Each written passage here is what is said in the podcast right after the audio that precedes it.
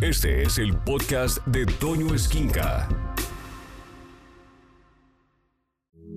El cereal el día de hoy es acerca de la cábala, de la energía y de las relaciones sobre todo. Porque nuestra manera de relacionarnos con las personas, con los que somos afines y con los que somos menos afines, tiene una raíz, tiene un porqué y todo es energético, absolutamente todo. Esto está basado en los conocimientos que he aprendido de mi amado maestro, el doctor Joseph Michael Levry, del que les he hablado muchísimo. Pero para poder hacer una introducción, les quiero platicar a ustedes rápidamente de lo que es la cábala, que significa recibir. Es una antigua y poderosa ciencia para el crecimiento espiritual y la autocomprensión de una persona en su relación con el universo, es decir, con el todo.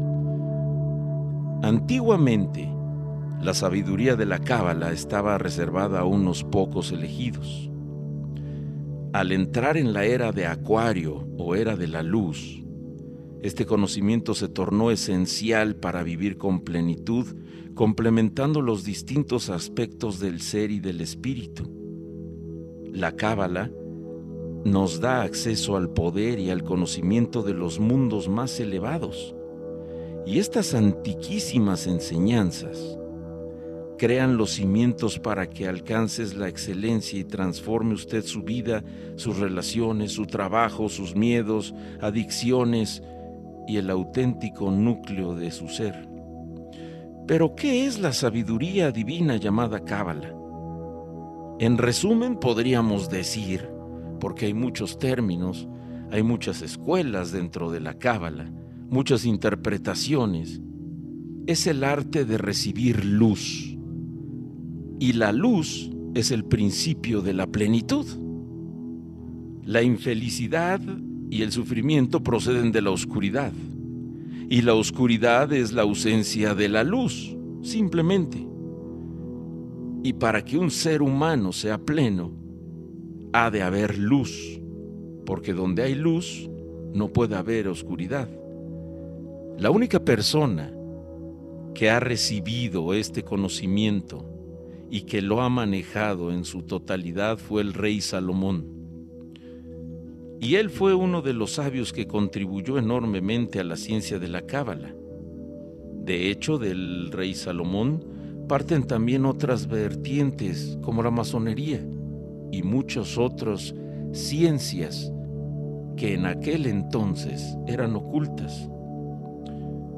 Pero la sabiduría del rey Salomón, incluido en los evangelios apócrifos, Salomón dice, el propio Dios me ha otorgado a mí personalmente un conocimiento infalible sobre el funcionamiento de las cosas, la constitución del mundo, el inicio, el final y los tiempos medios, la alteración de los solsticios, los cambios de estación y la posición de los planetas, la naturaleza de los seres vivos y los pensamientos de los hombres.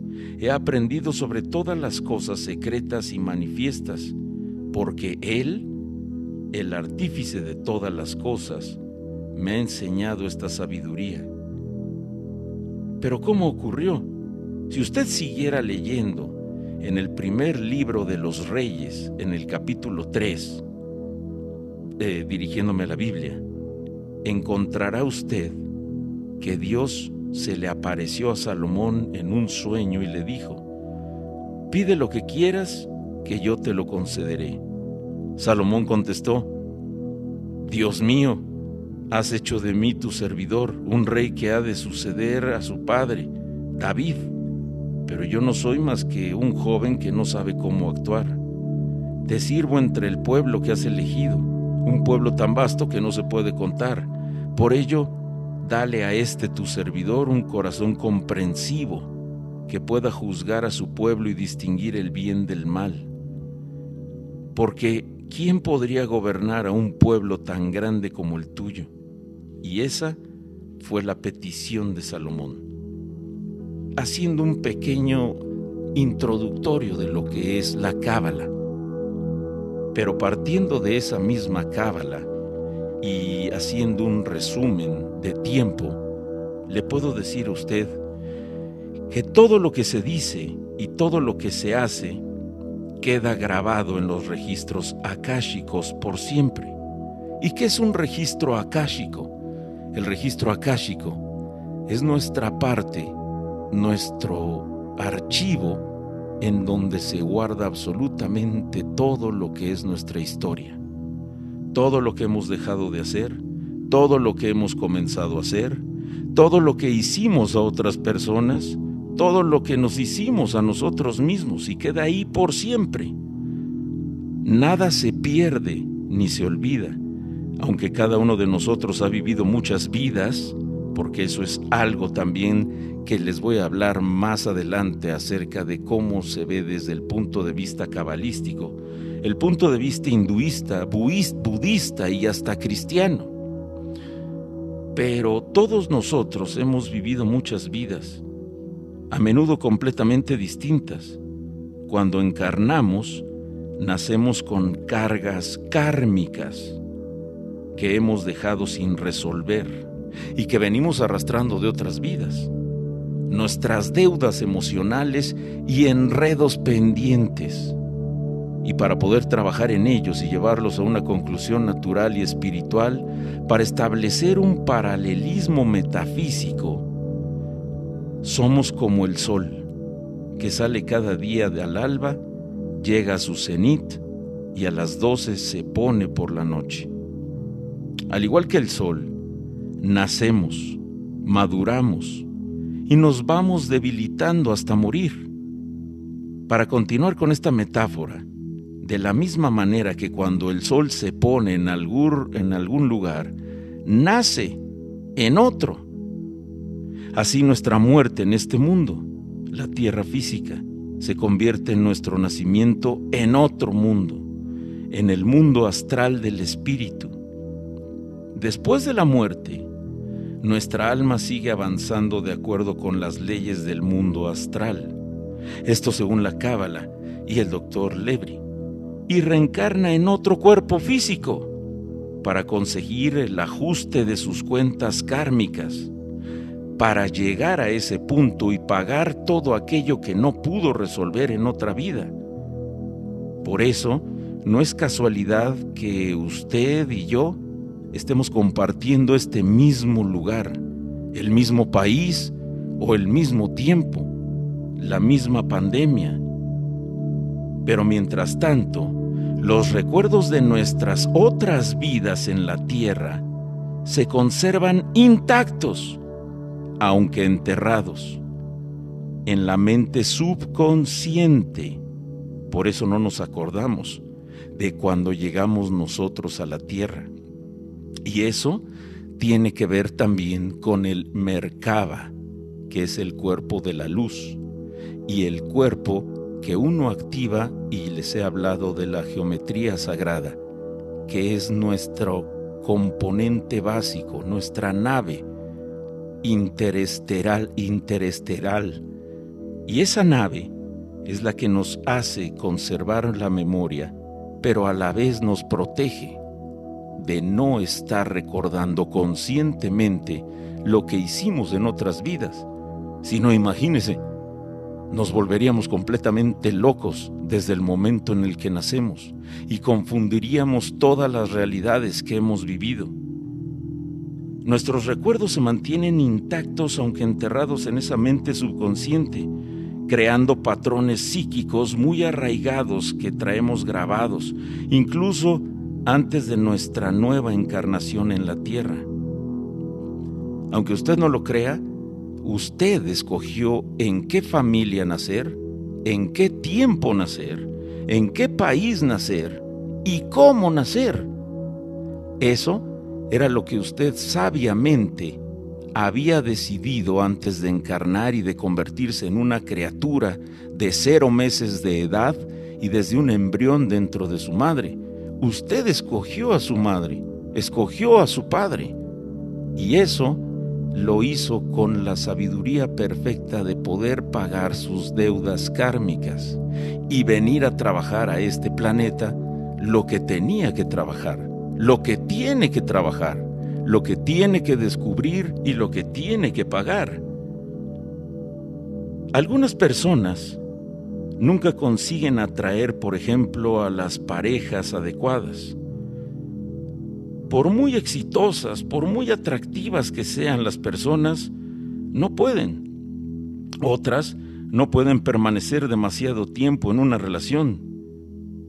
Y si no llegamos a la raíz de nuestros problemas, será muy difícil que los resolvamos.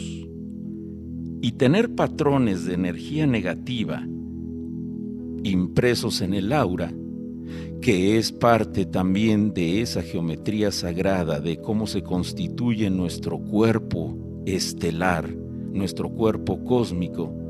El aura es la parte que a nosotros nos protege, es nuestra esencia, es en donde vive absolutamente toda nuestra información y con la que venimos equipados a este planeta. Y tener patrones de energía impresos ahí puede llevarnos a repetir una y otra vez relaciones que no son sanas. Esos patrones actúan como un negativo a partir del cual creamos nuestra fotografía. Y aunque destruyamos las copias de las fotografías, no cambiamos el negativo, es decir, el original.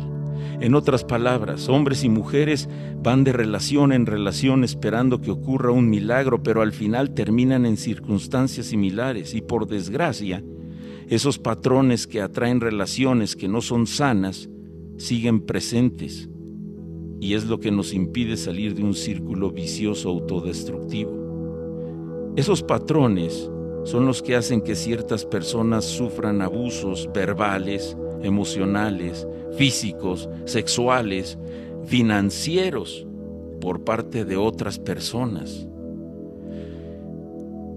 Y a continuación les voy a decir algunos aspectos importantes de estos patrones psicológicos que proceden de siete fuentes.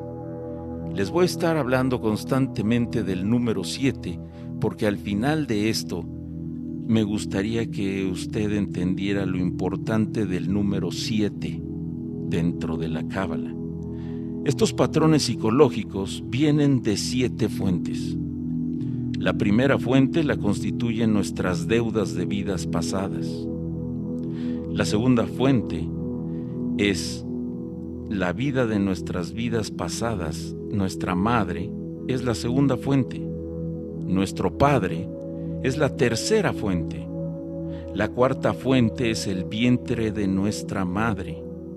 La quinta fuente es el planeta cabalístico que regía el día en que nacimos. La sexta fuente es nuestro entorno.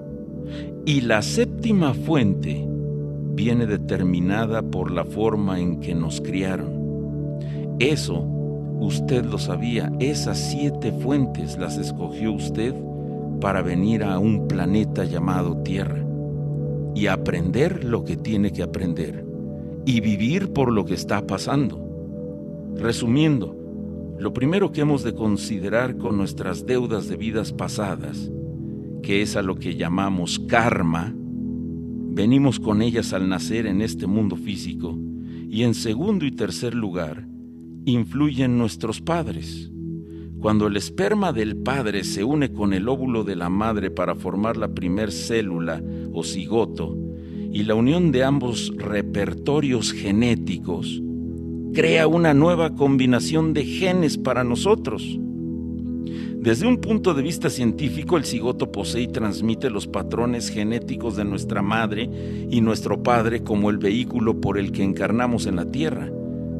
Por lo tanto, algunos de los patrones de los que hemos estado hablando, como les dije, son hereditarios.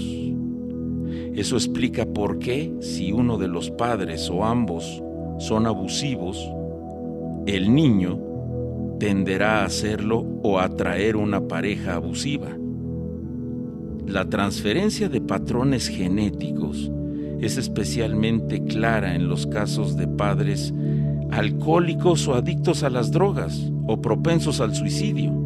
Es más, si uno de los padres abandonó el hogar de adulto, el niño tenderá a abandonar las relaciones, las haya iniciado él o no.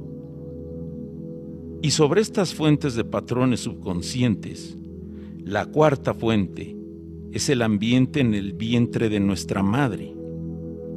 En ese ambiente, los gustos, disgustos, esperanzas, miedos y angustias de nuestra madre pasan a formar parte de nuestra psique. La quinta fuente de patrones subconscientes es el planeta cabalístico que rige los días en torno a su nacimiento.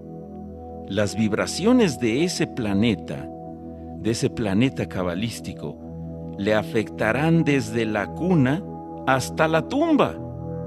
Y los planetas son siete, como los días de la semana a los que se les ha dado nombre, domingo a sábado, y corresponden al Sol, la Luna, Marte, Mercurio, Júpiter, Venus, Saturno, y pueden tener un impacto positivo o negativo sobre nosotros. Por ejemplo, si usted nació un domingo, su regente es el Sol, que es la fuente de la vida y podrán presentar como patrón positivo el brillo, pero como negativo la fanfarronería. Si usted nació en lunes, su regente es la luna, el planeta de los sueños y la imaginación, y será muy intuitivo, muy noble, o también voluble y egoísta. Y sí, la luna se toma como planeta en la cábala. Aunque sea un satélite, la luna es tomado con la misma potencia que cualquier otro de los seis planetas, pues es lo que más regencia tiene e influencia energética en la Tierra. Si usted nació un martes regido por Marte, el planeta de la guerra, será una persona energética o agresiva. Una persona nacida en miércoles tiene como regente a Mercurio, el planeta de la comunicación, en el polo positivo podrá ser elocuente, o bien en el polo negativo, deshonesto. Júpiter es el planeta que gobierna a los nacidos en jueves. Es el planeta del bienestar material. Lo puede convertir a usted en una persona ambiciosa con capacidad de liderazgo o en un ser dominante. Venus, el planeta del amor, los afectos y la pasión, rige sobre los nacidos en viernes, y la influencia de este planeta bien ya le llenará de gracia y romanticismo, o también en el aspecto negativo le volverá una persona promiscua. Y por último, Saturno. Saturno es el planeta quizá más complejo, el más fuerte. Es el señor del karma, el planeta Saturno y le puede hacer espiritual y disciplinado o extremadamente melancólico. Y hablando de esas fuentes, la sexta fuente es el entorno. El entorno en el que nacemos domina nuestros patrones de pensamiento en un alto grado. Por ejemplo, las personas que se crían en un entorno abusivo definitivamente para pensar de adultos pueden llegar a ser abusivos y que el abuso es algo aceptable. Así el entorno pasa a formar parte de ese patrón. Y la séptima y última fuente de patrones subconscientes es la forma en la que nos criaron nuestros padres, sobre todo entre el primer y el onceavo año. Durante este periodo se asientan los condicionamientos positivos y negativos que nos siguen afectando en la actualidad. Los viejos patrones familiares de frustración, miedo, dolor, vergüenza y rabia que nos dañan de mayores surgieron en esos años cruciales. Y es fundamental que usted conozca los siete planetas creativos, los que les acabo de citar, sobre todo el que rige el día en que nació. Estos planetas son la puerta a su felicidad o también la puerta a su propio infierno. Si usted comprende su influencia conseguirá el dominio de su vida. Y la cábala sagrada es la llave hacia los misterios de la creación. La astrología, la numerología, el tarot y la quiromancia proceden todos del cábala. Y según esta, Dios creó el universo de acuerdo con el siguiente patrón numérico. 3, 7, 12. Este patrón se basa en las 22 letras del alfabeto hebreo y tiene correspondencias en el tiempo, el espacio y la humanidad. Nadie puede cambiar el tiempo.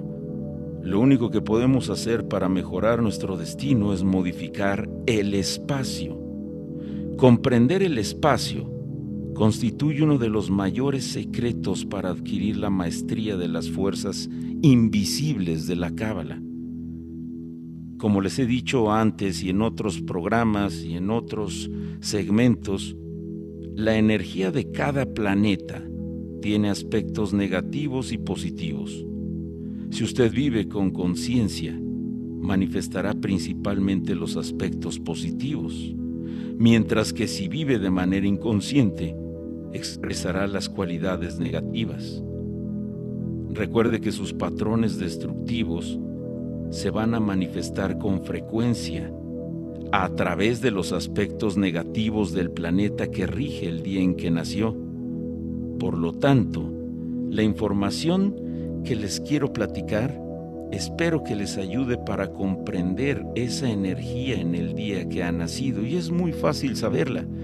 Todos los teléfonos tienen calendarios de más de 100 años Ahí puede investigar el día en que nació usted.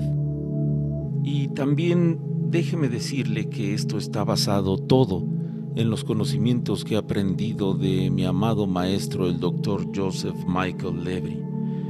En cuanto a los planetas y lo que rigen en nuestra vida, es importante saber quizá cada una de las características de los planetas pues esto, como les decía, va a marcar por siempre la relación que tenemos con las personas, no solo con nuestra pareja, sino con las cosas, con los trabajos, con el dinero, con la salud y con absolutamente todo.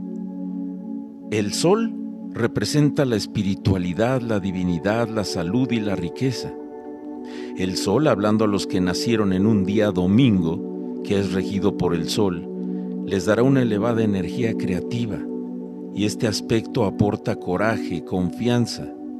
El sol los convierte en personas ambiciosas, orgullosas y generosas. Y las personas que tienen al sol como regente, les encanta ser el centro de atención. Pero su aspecto negativo es que puede llegar a ser dominante, poco práctico y muy irresponsable. La luna domina el reino de la imaginación y los sueños y la vida familiar. Es un planeta de imaginación y del subconsciente y va a convertir a las personas en personas muy emotivas, los que hayan nacido en lunes. En otras palabras, se mueven en la vida con base en los sentimientos. Su aspecto positivo es que serán muy intuitivos, compasivos y cooperativos pero los aspectos negativos es que les gustan mucho los secretos. Están demasiado centrados en sí mismos y dados a dejar las cosas para más tarde. Y es muy importante que encuentren una forma sana de dar y que tengan cuidado de no identificarse ni apegarse demasiado. Los nacidos en Marte son regidos por Marte, que gobierna la energía física, la guerra y la iniciativa. Marte representa la ambición, la energía, el coraje y la transformación. Sus aspectos positivos es que serán muy enérgicos, leales y magnéticos, pero en el aspecto negativo pueden llegar a ser las personas más agresivas que conozca usted, peleoneras y sobre todo vengativas. Los nacidos en Mercurio, que gobiernan la comunicación, la salud y la mente, representa la percepción y el intelecto. Todos los nacidos en miércoles tendrán una inclinación a tener una mente increíblemente activa, lógica y analítica. Sus aspectos positivos es que serán flexibles, elocuentes e inteligentes, pero como aspectos negativos, Mercurio, serán deshonestos, volúbeles y superficiales. Júpiter, Júpiter gobierna la riqueza material y espiritual. Es el Señor de la abundancia. Júpiter se encarga de la salud y la fortuna, el éxito, la prosperidad y la felicidad. Las personas nacidas en jueves tienen muchísimo más apoyo del universo para encontrar cada uno de esos aspectos. Rige la expansión, los viajes, la justicia, la religión, los valores elevados y la moralidad. Su aspecto positivo es que serán francos, sociables, optimistas, pero las personas nacidas en jueves, cuando están totalmente desequilibradas y tienen cada uno de los aspectos que les mencioné anteriormente, kármicos, muy elevados, serán intolerantes, mandones y completamente temperamentales. Los nacidos en viernes son gobernados por Venus, que se encarga de gobernar la armonía, la belleza, el romance y los placeres sexuales. Y también rige sobre el arte, la música, la danza, el teatro, la belleza, el lujo y la moda. Como aspectos positivos, alguien nacido en viernes siempre será amable, elegante y sociable. Pero en los aspectos negativos, pueden llegar a ser las personas más promiscuas, vanidosas e indecisas. Los nacidos en sábado están regidos bajo Saturno. Como les dije, es el señor del karma. Representa el equilibrio, el orden, la razón, la estabilidad y el conocimiento. Saturno es también el planeta de la disciplina, las normas, las leyes, las limitaciones y los obstáculos. La energía de Saturno es de contracción. Se relaciona con la organización, la estructura, la responsabilidad, la ambición, la perseverancia en sus aspectos más positivos, pueden llegar a ser personas muy morales, confiables, estables. Pero cuando tienen el aspecto negativo a flor de piel, pueden llegar a ser los más miedosos, introvertidos, melancólicos y sobre todo precavidos en exceso. Estos planetas y cada uno de nosotros que nacimos en un día de la semana, tenemos un sello marcado. Cuando nosotros estamos trabajando acorde con las leyes del Cábala que les voy a seguir platicando, o que tienen los aspectos, como ya les dije, kármicos, por los cuales llegamos a la tierra equilibrados y bien procesados, usted se va a encontrar con la parte positiva de ese planeta. Cuando no lo ha trabajado, se va a encontrar con la parte negativa del mismo planeta, como les dije, y los siete planetas creativos custodian los secretos de las fuerzas invisibles que dirigen nuestras relaciones más íntimas.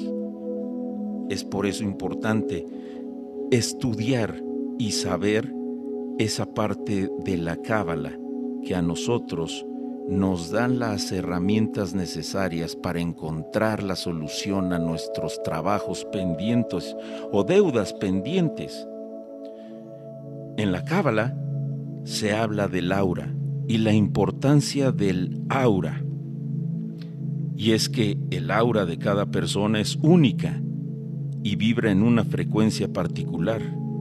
Nuestra frecuencia no solo determinará qué y quién nos gusta y también lo que nos disgusta, sino que también qué experiencias y qué personas atraeremos a nuestra vida.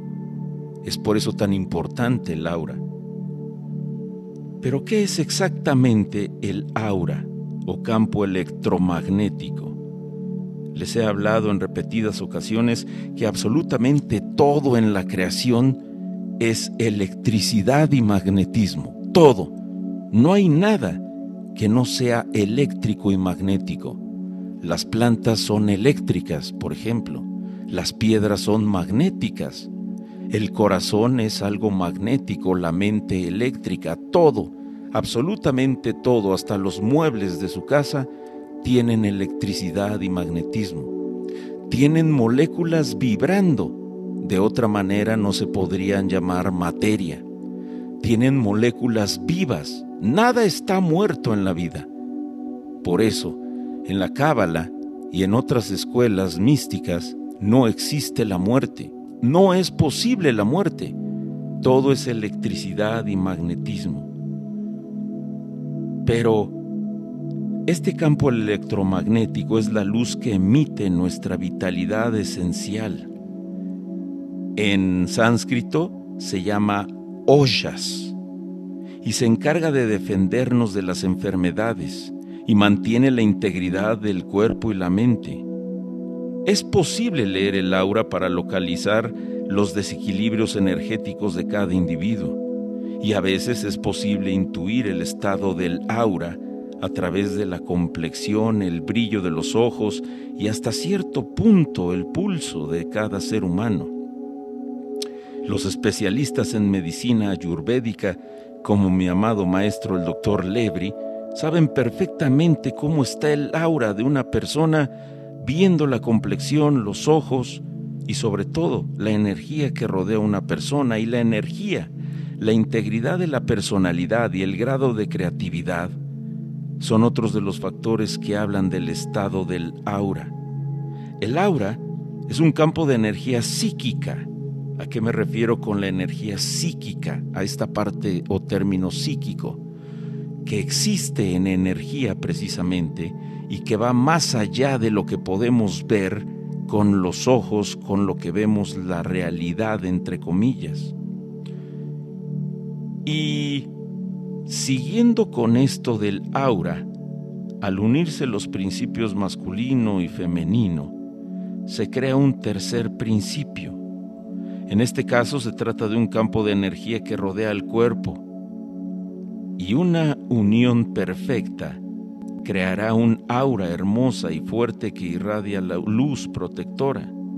A una persona con un aura así se le conoce y es vista desde diferentes puntos de vista como iluminados, como se representan en diferentes pinturas en todas las religiones que existen y en todas las eh, civilizaciones, diferentes campos electromagnéticos o psíquicos que acompañan a un ser, hasta en el catolicismo a los santos en la cabeza.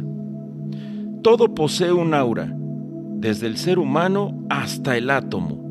En el átomo los principios masculino y femenino están representados respectivamente por el protón y el electrón, mientras que en el caso de los seres humanos, estos remiten a las fuerzas eléctricas y magnéticas. El cuerpo absorbe y emite energía constantemente. La parte eléctrica del aura da energía mientras que la parte magnética atrae y absorbe la energía.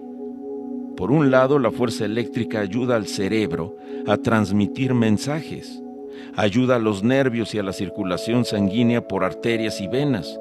Por el otro lado, la fuerza magnética de nuestra aura hace que nosotros resultemos o atractivos o tengamos alguna repelación hacia otras cosas.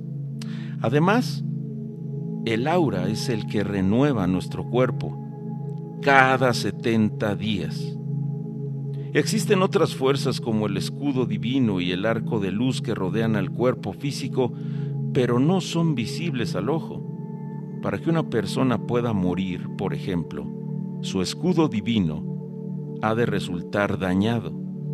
Ese daño lo genera la negatividad de las, de las pasiones no equilibradas de los tres primeros chakras que tenemos. El chakra raíz o kundalini, el segundo chakra y el tercer chakra que es el de la supervivencia. La fuerza del arco de la luz determinará siempre nuestra suerte. Y los seres humanos interactuamos constantemente a nivel áurico con minerales, árboles, animales y todos los seres humanos. Y después de vivir en una casa, o sobre todo de dormir un tiempo en una habitación, el espacio se magnetiza con el fluido áurico de las personas. De igual modo, en cada objeto que tocamos y la ropa y joyas que usamos o lo que sea que usemos, queda una huella de energía áurica. Por eso los místicos experimentados pueden saber cosas de algún desconocido con solo sostener un anillo o un reloj o un arete de una persona y concentrarse. A este fenómeno se le llama psicometría, que viene incluida también como uno de los escalones dentro de la cábala. Y en realidad los místicos leen la huella energética que la persona ha dejado en el anillo. De las huellas áuricas que dejamos en objetos, viviendas o personas, la que nace del contacto íntimo es sin duda la más fuerte. Una relación íntima o sexual crea una huella muy profunda en las personas involucradas y se tratan de huellas muy difíciles de borrar. Si una mujer mantiene relaciones sexuales con diferentes hombres, la energía de todos ellos quedará impregnada en su aura. Lo mismo ocurre con los hombres. Cada huella tarda en una relación sexual al menos tres años en borrarse. En este mundo, todo ocurre de acuerdo al tiempo y al espacio. No se puede detener el tiempo, pero se puede cambiar el espacio para mejorar nuestro destino, como les había dicho. Y la fuerza o debilidad del campo electromagnético determinará el espacio en el que ocurra nuestra experiencia como seres humanos. Un aura débil nos puede llevar al lugar equivocado en el momento equivocado y destruir por completo nuestra vida. Cuando el campo electromagnético o aura es fuerte, nos colocará en el lugar adecuado en el momento adecuado y nos sentiremos plenos y felices. Un aura fuerte repele cualquier forma de abuso o adversidad. Un aura fuerte nos mantiene más sanos y llenos de energía y lo que es más importante, nos ayudará a atraer a las personas adecuadas. El aura se refuerza con meditación. Es como se puede mantener más sana, más fuerte y se refuerza con comida adecuada, meditaciones adecuadas, buenos hábitos de respiración. Y a lo que me refiero aquí es que durante el día tenga tiempo de inhalar y exhalar profundamente. Mientras más hábitos de respiración consciente esté llevando a cabo, más fuerte será su aura. Así de sencillo. Es tan importante el aura, tan cambiante, pero a la vez tan frágil, que nosotros tenemos a nuestras manos las herramientas adecuadas para sanarla. Si usted hace durante el día respiraciones conscientes, si medita, si visualiza, si se va hacia la parte positiva de cada una de sus palabras, el aura se va fortaleciendo. Pensamientos positivos, ejercicio y por encima de todo, a través de una vida, como le digo, consciente, de saber qué le está dañando usted en cada decisión y de pensar y ser usted juez de usted mismo, de lo que está creyendo, hablando, sintiendo y expresándose de otras personas y del mundo en general. El 90% del entorno humano es invisible al ojo y solo un 10% queda a la vista. Por eso les he dicho en repetidas ocasiones y en otras ocasiones cuando hablábamos de la geometría sagrada, de este campo Merkaba que tenemos todavía exterior al aura, que todo vibra a nueve décimos de la velocidad de la luz. Esta realidad, este planeta vibra ahí. Lo trágico es que tanto hombres como mujeres confiamos más en el 90% de las veces que en el 10% que vemos y solo un 10% de las veces en el 90% que permanece oculto. Lo cierto es que las fuerzas que dirigen nuestras vidas no son visibles. Es el caso del aura. El aura, que es casi imperceptible al ojo humano, es una de las líneas de defensa más poderosas a nuestra disposición y nos protege de las influencias visibles e invisibles, de los daños psíquicos como la brujería o la magia, como de los daños visibles y concretos físicos, como el de una persona o un ladrón. Cuidamos nuestros cuerpos, los limpiamos y aseamos, porque los vemos. Pero si una persona deja de bañarse durante muchas semanas, empezará a apestar y la gente la olerá a distancia. El aura es la protección más poderosa contra la adversidad. Sin embargo, no la cuidamos como hacemos con el cuerpo físico. El aura es lo más fácil de poder dañarse de poder aliviarse. Pero ¿qué es lo que debilita al aura exactamente? El aura se debilita por razones funcionales y radicales. Las razones funcionales son consumos de sustancias que no nos sirven y estas sustancias, alcohol, tabaco, drogas, no solo debilitan el aura, además nublan nuestra intuición y reducen nuestra capacidad de vivir con conciencia. Recuerde, nunca se embarque por primera vez en una relación sexual con alguien si usted ha comido o tomado algunas de estas sustancias, porque estará vulnerable y lo más probable es que le hieran a usted. Y otras razones funcionales son malos hábitos alimenticios, por supuesto el estrés, la falta de descanso adecuado, los pensamientos negativos y la falta de ejercicio.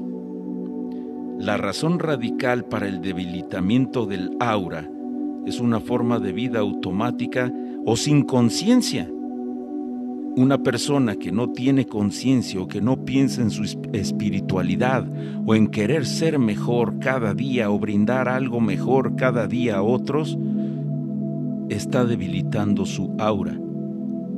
Y un ejemplo de ello serían las personas que se dejan llevar por impulsos. Eso hace a las personas vulnerables, a enfermedades sobre todo, y a desgracias. Fortalezca su aura medite, pero sobre todo sea consciente. Y les hablo del aura porque la cábala está fundamentada en nuestros cuerpos. Y si usted ve cualquier otra información o cualquier otra fuente que hable de esto, la cábala trae como consecuencia quizá el querer ser mejores seres humanos, obtener las herramientas más superficiales porque es muy, pero muy profundo el estudio de la Cábala, que a final de cuentas son para que su aura esté sana. Entre los factores que debilitan el aura está estos productos farmacéuticos también, la dependencia de máquinas y estancias largas en lugares con baja densidad, como hospitales, por ejemplo. Por el otro lado, que el aura representa nuestra conciencia, hay que tener cuidado con la sobrecarga sensorial que puede provocar agotamiento o dispersión. La mayor parte de nosotros estamos en relaciones equivocadas porque tenemos el aura dañada. ¿Y qué nos lleva a adoptar actitudes que debilitan nuestra aura? La primera causa la falta de autoestima es de índole interna. La segunda causa, la energía que procede de otras fuentes, que es externa. Y la tercera causa tiene que ver con lo que piensa y siente nuestra mente. La baja autoestima puede aparecer a una edad muy temprana, pero lo más interesante de todo es que cada una de las formas que llevamos nuestra vida son las que determinan nuestra aura. Y es importante dejar claro de entrada que toda medida que usted tome para mejorar su aura debe quedar desvinculada de motivaciones ordinarias como el afán de logro o de conquista personal, porque entonces el aura no se activa. El aura es en esencia una manifestación de nuestros pensamientos y actos cotidianos. Por lo tanto, si usted adopta una actitud mental completamente positiva, un estilo de vida sano, ayudará al aura a florecer. No deje nunca de respirar conscientemente. La cábala es un tema tan amplio que se han escrito miles de libros enteros sobre ella.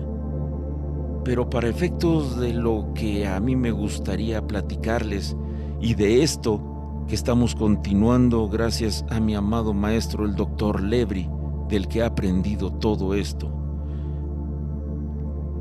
me voy a centrar en los aspectos prácticos de la cábala relativos a las relaciones, que son tan importantes en nuestra vida, porque de ahí dependen muchas cosas. Nuestra relación con la comida, nuestra relación con la pareja, nuestra relación con el dinero, nuestra relación con absolutamente todo. Y es necesario hablar de los siete arcángeles. Constantemente les voy a estar nombrando el número siete y la base de la cábala sagrada es el árbol de la vida, que está formado por 10 esferas unidas por 22 líneas.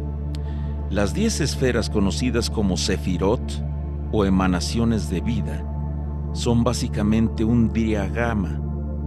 Las esferas corresponden, es como un mapa, y las esferas corresponden a distintos niveles de vida mental, espiritual y física y cada esfera del árbol de la vida corresponde también a un planeta, de los siete planetas que he estado hablando. Por orden, usted encuentra Neptuno, Urano, Saturno, Júpiter, Marte, el Sol, Venus, Mercurio, la Luna y la Tierra. Y cada una de esas esferas o planetas tiene un arcángel que lo gobierna y se encarga de los ángeles de esa zona en concreto. Los arcángeles que gobiernan son Metatrón, Raciel, Zadkiel, Zadkiel, Camael, Rafael, Janael, Miguel, Gabriel y Sandalfón. Cada arcángel tiene una función y otorga algo concreto cuando se le invoca. Zadkiel, que es el, el arcángel de Saturno, ofrece la bendición del conocimiento y la comprensión. Zadkiel, que es el ángel que rige a todos los que nacieron un jueves y es de Júpiter, trae buena fortuna. Camael, de Marte, todos los nacidos en Marte, otorga protección contra las agresiones. Rafael, que es del Sol, aporta salud y riqueza. Janael, que es el correspondiente a Venus o al viernes, ofrece amor y felicidad. Miguel, que es el de Mercurio, otorga éxito e inteligencia a los nacidos en miércoles. Y por último, Gabriel, de la luna, a todos los nacidos en lunes, aporta paz y armonía. Y dado que todo esto que les estoy platicando y que se va a centrar en las relaciones,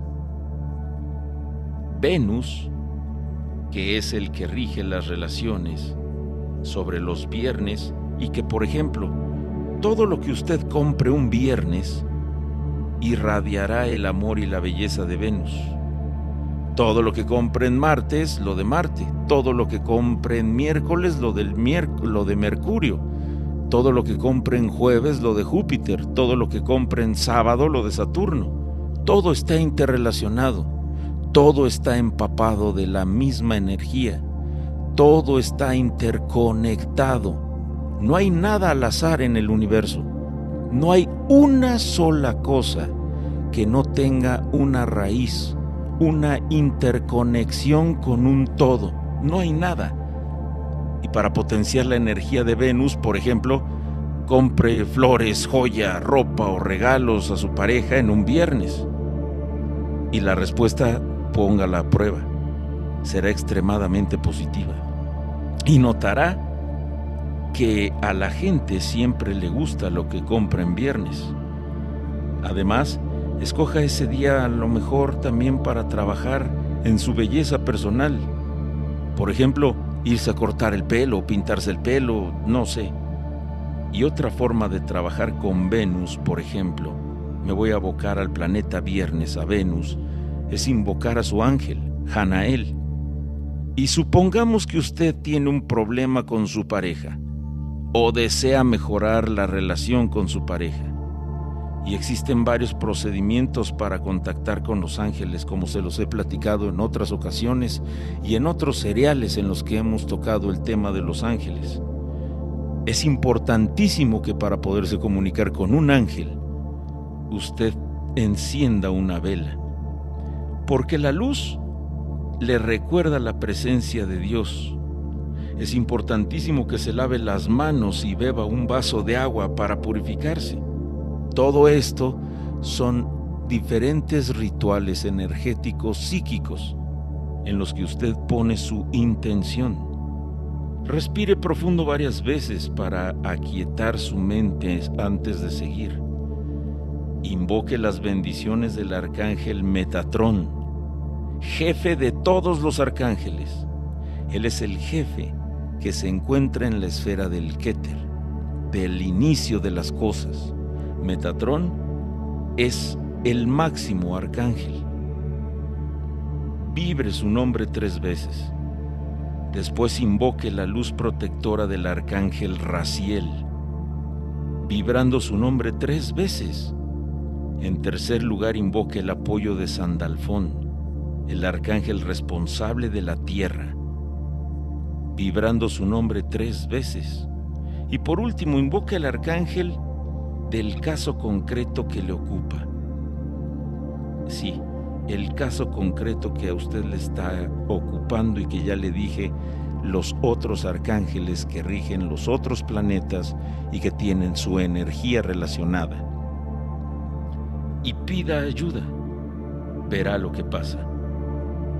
Pero la divina sabiduría espiritual o la cábala es la clave del misterio de la creación del tiempo, el espacio y la humanidad. La astrología, la numerología, se han usado siempre como guía, incluso con respecto a la compatibilidad entre pareja. Pero lo cierto es que los doce signos del zodiaco tienen su origen en los siete planetas creativos gobernados por los siete arcángeles que están sentados frente al trono de Dios, basados en el patrón numérico de la creación que les decía anteriormente, 3, 7, 12. El número 7 está por encima del 12. Por lo tanto, estos siete planetas muestran en la práctica cómo actúan las leyes invisibles de la naturaleza en su vida en relación con el universo. El patrón del 7 sigue el patrón del sello del rey Salomón, a quien Dios otorgó, como les decía anteriormente, el entendimiento perfecto de los secretos de la naturaleza. Y ese sello muestra el movimiento de las fuerzas invisibles de la naturaleza. Cada ser humano tiene una vibración y su vida un ritmo particular Nadie puede ser igual en la vida.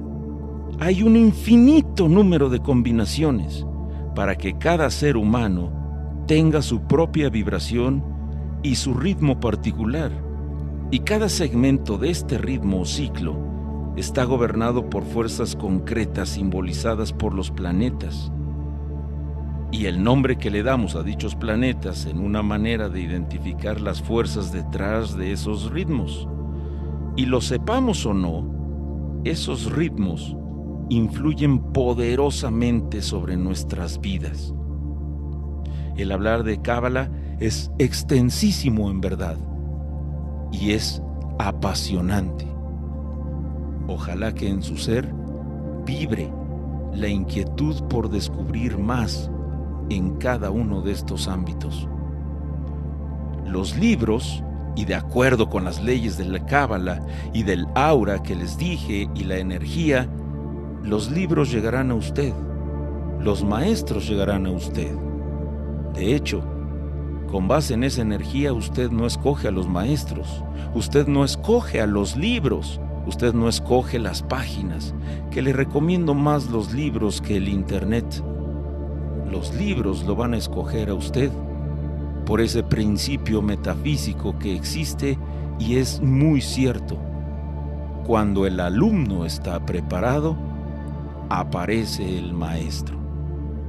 Y yo le agradezco enormemente a la vida, a Dios, el que me haya puesto en el camino a mi amado maestro, el doctor Joseph Michael Levry, del cual aprendí muchísimas cosas. Y todo esto que les acabo de decir está basado en su libro que se llama La alquimia de las relaciones amorosas. Gracias. Escucha a Toño Esquinca todos los días de 6 a 1 de la tarde en Alfa, donde todo nace.